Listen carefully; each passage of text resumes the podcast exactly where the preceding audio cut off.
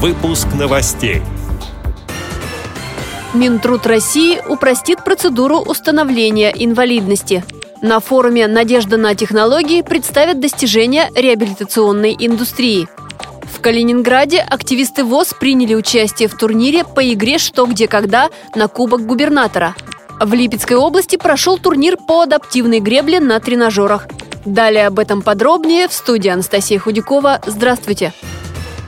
Процедуру прохождения медико-социальной экспертизы для установления инвалидности максимально упростят.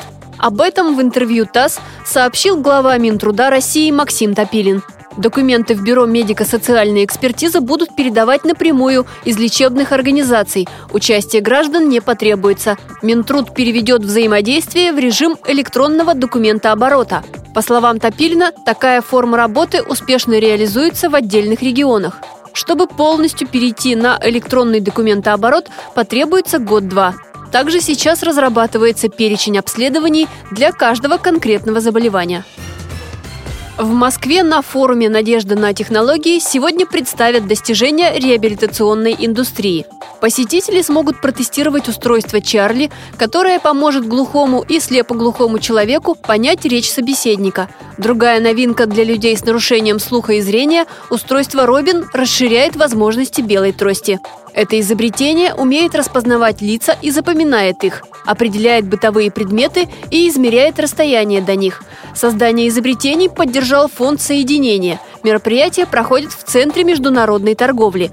Также в дни работы форума сегодня и завтра откроется ретро-выставка. На ней представят оборудование и изделия для людей с ограниченными возможностями здоровья, которые производили в начале прошлого века. Калининграде состоялся 10-й юбилейный турнир по игре «Что, где, когда» на Кубок губернатора. В розыгрыше приняли участие лучшие команды знатоков региона. Ведущим стал Борис Белозеров, известный знаток игры «Что, где, когда» на Первом канале.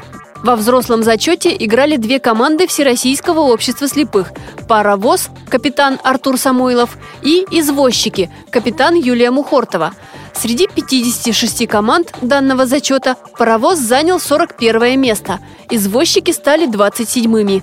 Обладателем Кубка губернатора стала сборная команда Калининграда под названием «Свободу дельфинам», передает общественный корреспондент радиовоз Идгар Шигабуддин. В Липецкой области на базе Грязинского филиала Всероссийского общества слепых прошел турнир по адаптивной гребле на тренажерах. Участвовал 21 спортсмен. Все они жители города Грязи и Липецка. По итогам соревнований среди женщин первое место заняла представительница Грязинского филиала ВОЗ Татьяна Шалимова. Среди мужчин победителем стал участник филиала ВОЗ Липецка Виктор Гуленко. Турнир проводился в рамках реализации социально значимого проекта «Вместе со спортом» при поддержке Фонда президентских грантов, сообщила председатель молодежного совета Грязинского филиала ВОЗ Надежда Качанова.